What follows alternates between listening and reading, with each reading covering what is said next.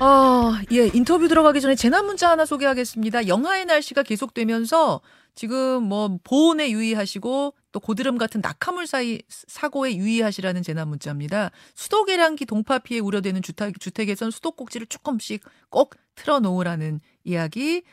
아, 또 도로의 살얼음 유의하셔라 라고 행안부에서 조금 전에 문자를 보내왔네요.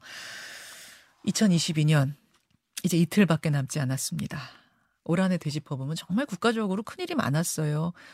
가장 큰 일은 대통령 선거, 그 다음에 대통령 집무실 이전도 큰 뉴스였고요. 지방선거 있었고, 그 외에도 크고 작은 일들 많았던 한 해를 어떻게 좀 정리하면 좋을까 고민하다가 저희가 그래프를 따라서, 그래프를 중심으로 되짚어 보려고 합니다. 윤석열 대통령 지지율로 되돌아본 2022년 인사이트 K 연구소 배종찬 소장 나오셨습니다. 어서 오십시오. 안녕하십니까 배수도사 배종찬입니다. 연말 잘 보내시고 새해 복 많이 받으십시오. 미리 인사드립니다. 미리 네. 인사 잘하셨어요. 네네. 아, 올 마지막 방송을 이렇게 배종찬 소장님의 힘찬 머리 스타일과 함께 하니까 힘이 네. 솟네요. 저도. 역사적인 날이라고 봐야죠. 백사죠. 자, 그러니까 올 봄에 대통령 취임부터 예. 오늘에 이르기까지를 대통령 지지율을 중심으로 그러니까 네. 여론조사 그래프를 중심으로 분석을 해보셨다는 거예요. 그렇습니다. 이제 임기 이제 시작한 지 한 8개월 정도 됐는데 네.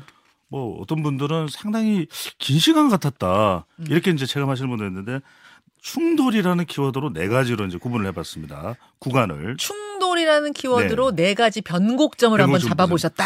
그런 말씀이에요. 내부 충돌입니다. 이건 이제 이준석 전 대표와의 당내의 갈등 자, 충돌. 그 말씀하시기 전에 네. 그러면 올 한해 그래프를 먼저 좀 제시하고 우리 아, 시작을 해볼까요? 네. 유튜브와 레인보우로 그래프를 보실 수 있는 분들 함께 보시죠. 예. 지금 이 그래프가 취임하던 봄 음. 5월부터 지금까지의 지지율 그래프입니다. 예. 빨간색으로 지금 보이고 있는 것이 어, 긍정평가. 긍정평가 네. 잘하고 있다 긍정평가 그리고 그렇습니다. 점선으로 보이고 있는 것이 부정평가 네. 그래프예요.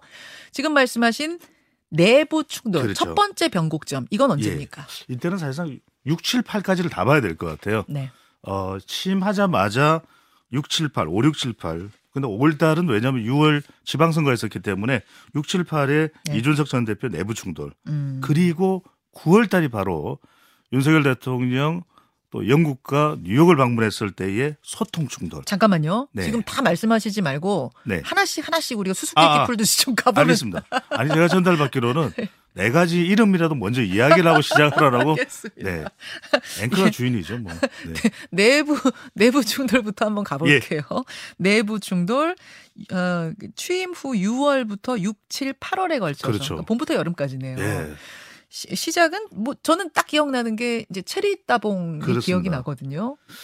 아, 이 충돌이 잔인했죠. 이준석 전 대표 이 갈등이 엄청났습니다. 왜냐하면은 이준석 전 대표와의 갈등이 불거진 것은 이제 좀 표면화된 것이 음. 6월 지방선거 직후였죠. 네. 그 보통 지방선거에서 압승을 했으면 잔치 분위기인 게 맞습니다. 그렇죠. 그런데 이준석 전 대표가 곧바로 이제 우크라이나로 가니까 정진석 전 국회 부의장이 네가 가라 우크라이나 아. 뭐 이런 식의 상황이 돼버리고 그만 육모방망이 육모 나오고 방망이가 나오고 내가 가는데 왜? 뭐 네. 이렇게 되면서 그렇죠.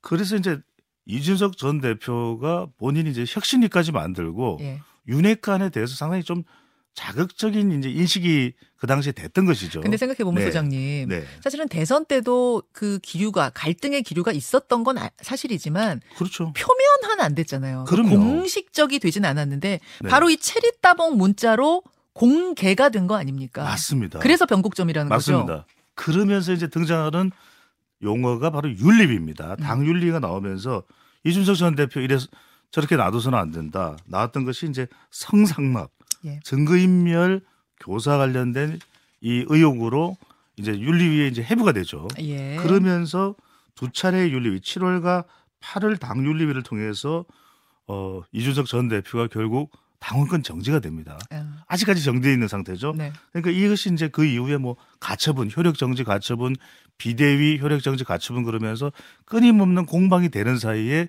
지지율은 하염없이 떨어졌는데 이때 이제 7월 20 어, 8일인가요? 아 음. 그렇게 맞네요. 7월 26일이었나요? 네네. 바로 이때가 대통령이 권성동 전 원내대표에게 보냈던 텔레그램 이 체리 엄지척 따봉 음. 이게 상당한 파장을 일으켰죠.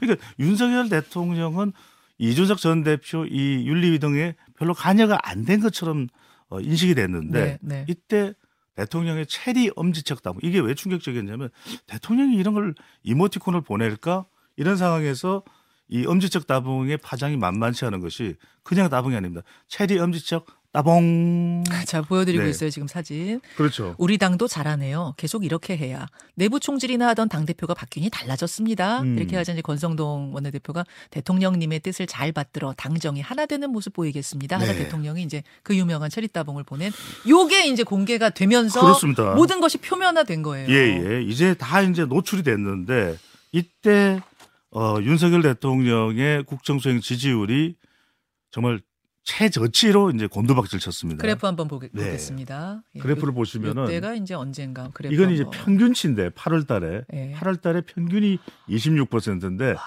8월 첫째 주의 조사 2일부터 3일, 4일 실시된 조사의 상국 갤럽 조사입니다. 자체 조사에서 예. 24%. 아, 24%. 24%. 있어요. 그러니까 한국 갤럽 조사에서 24%가 두 번 나오는데 첫 번째 최저치 24%가 이때 나오게 되는 거죠. 음, 음. 이때 근데 막 꼬일 대로 꼬입니다. 이준석 전 대표 이 충돌에서 내부 충돌이라는 말씀을 드렸는데 네. 이때 또 뭐냐면 정부 내에서도 박순애 전 사회부 정리부 교육부 장관의 음. 만호세 취향력 무슨 말이야? 아, 교육, 교육. 우리 애가 지금 학교 갈 때가 아니에요. 예, 예, 예. 이런 반발이 나오면서 이때 대통령의 네.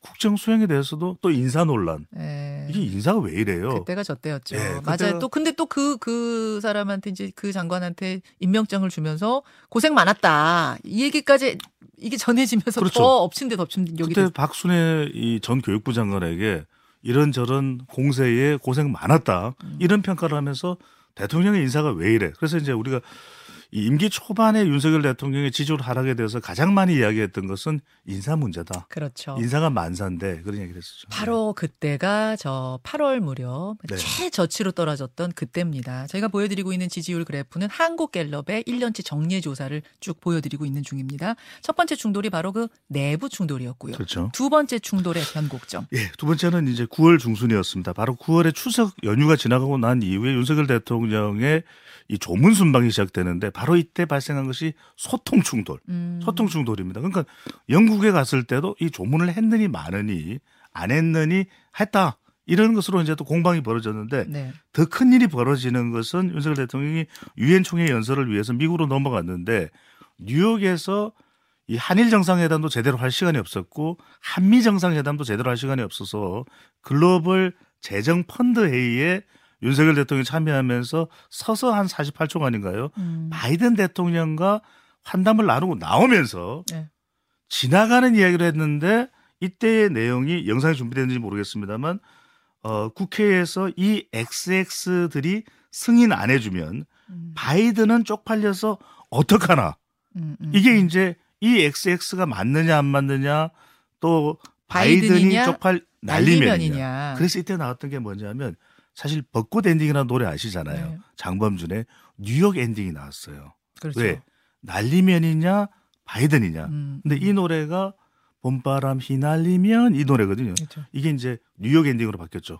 봄바람 휘바이든 이렇게 됐죠. 이제 그런 것들이 막 온라인상에 예. 돌면서 그때 또 지지율이 한번 출렁하는 변곡점을 맞았던 지지율이 어, 또 이제 20%대에서 벗어나지 못하고 지지율이 출렁거렸는데 이때 또 불거졌던 것이 MBC와의 충돌이죠. 음. MBC가 이걸 보도하면서 네. 가로에 이 미국 이 국회라는 게 사실 한국을 의미하는 건데 음. 동, 단어만 놓고 보면 근데 이 국회에서라고 하는 이 발언 앞에 자막에 음. 가로 열고 미국의 가로 닫고 이걸 넣으면서 이게 정말 MBC가 의도적으로 음. 대통령을 깎아내리는 것 아니냐 이러면서 이제 그때 국민의힘이 항의 방문도 하고 네. MBC는 또 이, 그런 항의 방문에 대해서 반발하면서 충돌이 불거졌었죠. 그렇죠. 네. 그 나중에 그 수- 전용기 대통령 전용기 안태운 사건의 전에 이게 있었어요. 지금 생각해 보면은. 여기서부터 MBC와의 충돌이 시작이 됐던 거 여러분 예. 기억하실 거예요. 자, 두 번째 충돌까지 지지율을 통해서 그래프를 통해서 올 한해를 살펴보고 있는 중인데요. 여기서 일부를 좀 줄이고 예. 2부에서 나머지 두 가지 변곡점 더 훑어보겠습니다.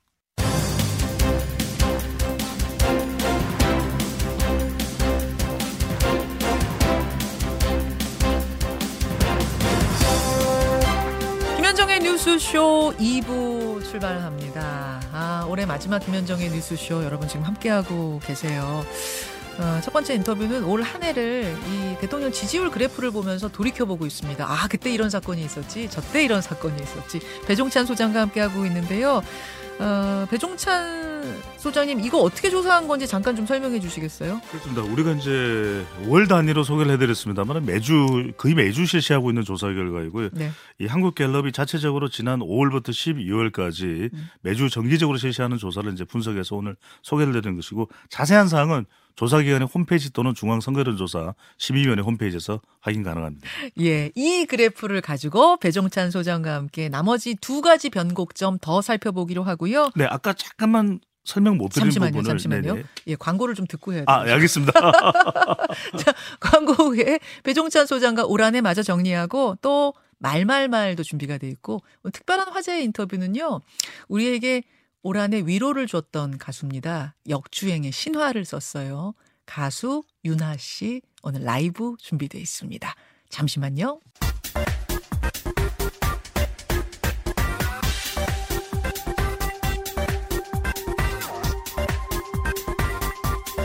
자, 배종찬 소장과 함께 2002년을 그래프로 돌아보고 있습니다. 배종찬 소장님, 네. 충돌이라는 키워드를 가지고 예. 4개의 변곡점을 끊어 오셨어요. 네. 첫 번째가 내부 충돌. 봄부터 여름까지 일어났던 그 6, 사건의 이야기였고. 7, 8월, 네. 예. 그 다음에 이제 소통 충돌. 바이든이냐 날리면이냐 이제 네. 이 소동이 벌어졌었던 그때 이야기까지 하는 중이었는데 그렇습니다. 네. 그 30%대 이하로 떨어진 지지율이 상당히 오래 갔잖아요. 예. 예. 가다가 30%대로 올라서는 계기가 음. 됐던 건 뭐죠? 그게 이제 어 책임 충돌이라는 말씀을 이제 일단 드려야 될 것 같은데 그 전에 조금 말씀드려야 될 것이 예. 이때 소통 충돌 이후에 그때가 이제 9월 달인데 그 이후에 10월 달에 또 대통령이 해외 순방을 합니다. 아세안 정상회의 이렇게 이제 그렇죠. 순방을 하게 되는데 그때 불거졌던 것이 이제 MBC가 배제되면서 음. 왜 9월 달에 뉴욕 방문했을 때 대통령의 발언을 가지고 논란을 삼았느냐. 음, 음. 그러면서 이제 MBC가 제외되고 그 다음에 이제 11월까지 그게 계속 사실은 10월 달 순방에 MBC가 배제됐던 것이 이어졌거든요. 네. 그러면서 어 대통령의 이 약식 기자회견, 음. 도어 스태핑이 중단되는. 음. 근데 정작 11월 중순에 도어 스태핑이 중단되고 난 이후에 대통령 지지율이 계속 올라갑니다. 음흠. 그래서 도어 스태핑을 안 하면서 대통령의 지지율이 올라간 효과도 있다고 이렇게 봐야 될 것 같고요. 네. 세 번째가 이제 어 10월 달에 불거졌던 건 10월 말이라고 봐야 되겠죠. 정확히는 바로 책임 충돌입니다. 이건 뭔가요? 10월 29일 바로 이태원 참사입니다. 이태원 참사. 예, 그렇습니다. 저 전대미문의 일종의 다중 인파 네, 참사였는데 음. 이때 어, 많은 이 우리 이제 일반인들이 봤을 때는 대통령의 지지율이 상당히 많이 떨어질 수 있을 것이다. 이렇게 생각하셨을 거예요. 음. 대통령의 임기가 지금 또 초반이고 지지율이 낮은 상태에서 벌어진 일이기 때문에 그렇죠. 그런데 정작 대통령의 지지율이 별 변화가 없습니다. 자, 지지율표를 한번 예. 보여주십시오. 예. 사실은 어, 굉장히 큰 참사죠. 그렇죠. 굉장히 끔찍한 사고가 벌어졌기 때문에 어, 뭐 지지율로 볼 땐 당연히 하락이다라고 전망한 분들이 많았는데 네. 조 그래프를 보시면 그래프를 보시면 10월 말고 11월 자료를 보셔야 될 겁니다. 예. 그런데 10월에서 11월로 넘어갔는데 긍정 평가는 그대로 유지가 됐고 음. 29%로 부정 평가는 1% 내려와요. 음흠. 더군다나 대통령의 지지율이 이후에 11월 중순부터는 또 올라가기 시작하거든요. 네. 그러니까 이태원 참사가 대통령의 지지율을 끌어내리지 않은 이유는 뭐냐면 하나는 이 중도나 MZ 세대나 심지어는 대통령의 핵심 지지층이 60 60대 70대 이상 음. 또 대구 경북이나 부산 울산 경남 그리고 주부청에서 좀 떨어져 나갔어야 되는데 그렇지가 않았어요. 왜냐하면 이 세월호의 학습 효과가 있죠. 지금 떨어져 나갔어야 된다는 말, 말씀은 보통 전문가들이 그렇죠. 예견하기는 그리했다는 말씀이신데 그렇죠. 그런 말씀. 그렇지 않았습니다. 예, 그런 의미를 담고 그 이유를 어떻게 분석하시는 거죠? 그런 이유는 뭐냐면 오히려 지지층들이 단단히 결집돼요. 그런 예. 이유가 오히려 이게 원인이 돼서 대통령의 국정 운영이 마비될지도 모른다라고 하는 음. 보수 지지층들의 결집. 아. 그래서 일종의 이 대통령의 이것이 이제 정쟁화될 것에 대한 두려움이 있었겠죠. 아하. 또 하나는 세월호 사고 때, 세월호 참사 때 상당히 그게 이 정권의 정치에 주는 영향이 컸지 않습니까? 그렇죠. 그러다 보니까 그 학습 효과가 있는 거죠. 좀 더 밝혀질 때까지 아. 두고 보자. 음. 그런 쪽 관망하는 것이 중간 지대에 있는 유권자층. 음. 그러니까 따지고 보면 뭐 자영업층이나 또 50대나 어, 또이 중도층이나 예, 예. 무당층이나 그런 현상이 나타났다고 볼 수가 아. 있죠. 네. 월드컵이 또 그 무렵에 있었잖아요. 월드컵은 조금 이따가 말씀을 드려야 될 것이 이제 사실 네. 어 11월 말부터지만 사실 12월 달에 좀 더 월드컵 효과가 나타났다고 음. 볼수 있겠고요. 음흠. 근데 이때 이제 지지율에서 이태원 참사 이후 책임 충돌이라는 말씀을 드렸는데 네. 이때 사실 제일 우리가 키워드지만 인물로 잊지 말아야 될 사람은 이상민 장관이 부각됐던 겁니다. 그렇죠. 그러니까 이태원 이- 이태원 참사와 관련해서 이상민 장관의 거취 문제가 음. 아직까지도 사실은 완전히 일단락된 건 아니거든요. 예, 예. 그래서 이 부분이 그 당시에 이제 윤석열 대통령 지지율에 뭐 결정적인 영향을 줬다고 할 수는 없겠지만 그 이후에도 이태원 참사 관련해서 여진이 남아 있는 것은 주로 이상민 장관 관련이라고 봐야 되겠죠. 아, 그렇게 볼 수 있군요. 네, 자, 네 번째 변곡점으로 꼽아오신 건 어떤 겁니까? 노정 충돌입니다. 화물연대 파업과 관련된 그렇습니다. 이야기. 이 화물연대 파업인데 윤석열 대통령의 지지율은 이때부터 올라가기 시작합니다. 그래프 좀 보여주세요. 예. 자, 요 12월, 그러니까 33으로 치고 올라오던 요 순간이군요. 그렇죠. 이제 평균이기 때문에 12월 달 중반부에는 오히려 지지율이 더 올라갔다고 볼 수 있겠고요. 그리고 이제 지금 한국 갤럽은 전화 면접 조사인데 예, 예. 우리가 이야기하는 흔히 이야기하는 자동응답 방식 음. ARS 조사에서는 대통령의 지지율이 한 40%대 중반 정도까지 간 조사도 있어요. 그렇죠. 12월 달에. 그러니까 네. 상당히 많이 올라가는 데 있어서 대통령이 지난 대선 때 얻었던 48.56%의 음. 지지층, 이른바 윤찍 지지층이라고 그러거든요. 네. 윤석열 대통령에게 투표했던 찍었던 그 지지층들이 결집되는데 이 분기점이 화물연대 파업이다.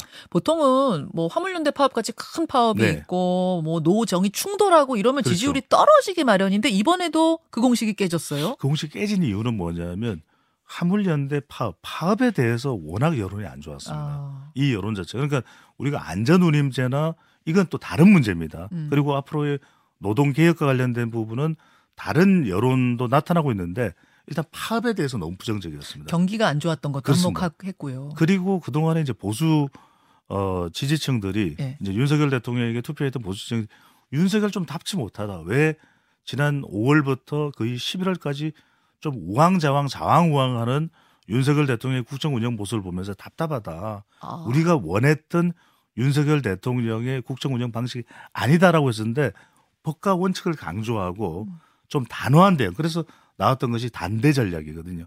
단대 효과. 단호한 대응. 아 단호한 대응 예. 효과가 통한 거예요. 효과가 보수 지지층들을 결집시켰다. 어, 그러니까, 그러니까- 실망했던 보수 지지층이 있는데 그렇죠. 분들이 완전히 돌아왔다는 이야기예요. 그렇습니다. 그러니까 주로 대통령의 네. 지지층들을 이야기할 때 우리가 대륙주라고 이야기하는데 음. 대구 경북 60대 그리고 주부층인데 음. 그 외에 다른 계층에서도 또 결집을 해요. 특히 이제 20대, 30대에서도 파업에 대해 부정적인 아, 또 유권자층은 여론조사에 응답하는 응답자층은 또 대통령 지지로 돌아선 결과도 해서 볼 수가 있었거든요. 어. 그런 내용들을 보면서 아 이때 대통령의 법과 원칙 단호한 대응이 적어도 윤석열 대통령이 투표했던 유권자층에게는 음, 지지층에게 통했다 이렇게 볼 수가 있죠. 통했다. 그리고 그래서 이제 동시에 예. 동시에 이때 도스태핑이 중단됩니다. 아, 그러니까 윤석열 대통령이 그동안 중간 중간에도 국정 운영이라는 게 왜 또 뭐 나쁜 상황 속에서도 좋을 때도 있잖아요. 그렇죠. 순간 순간. 어. 근데 왜 지지율이 안 오는? 올라갈라 하면 도스태핑에서 놀라가 까먹고. 논란이 되고 올라갈라 하면 논란이 됐는데 예, 예. 이때 중단하고 안 합니다. 아, 이러니까 이제 효과가 본격적으로 나타난 거예요. 효과가 어. 나타났다 이렇게 볼 수가 있는 거예요. 내년에도 그 도스태핑은 아, 없을 것 같죠? 그래서 이제 도스태핑이 이 상황에서 하게 되면은 저는 오히려 지지율을 또 발목 잡을 가능성이 상당히 네. 높다고 봐야 되겠죠. 그렇게. 왜 더 복잡 다단해진 전국이기 때문에 예. 그걸 대통령의 한 5분에서 10분의 약식 음. 기자회견으로 감당하기는 쉽지 않을 수 있다 이렇게 봐야 되겠죠. 알겠습니다. 올한 해를 어떤 방식으로 좀 풀어볼까 하다가 아, 배종찬 소장과 함께 지지율 그래프를 보면서 쭉 돌아봤는데 참 일 많았네요. 그러고 보니까. 그렇습니다. 누구는 그런 이야기를 하더라고. 5년 같았다.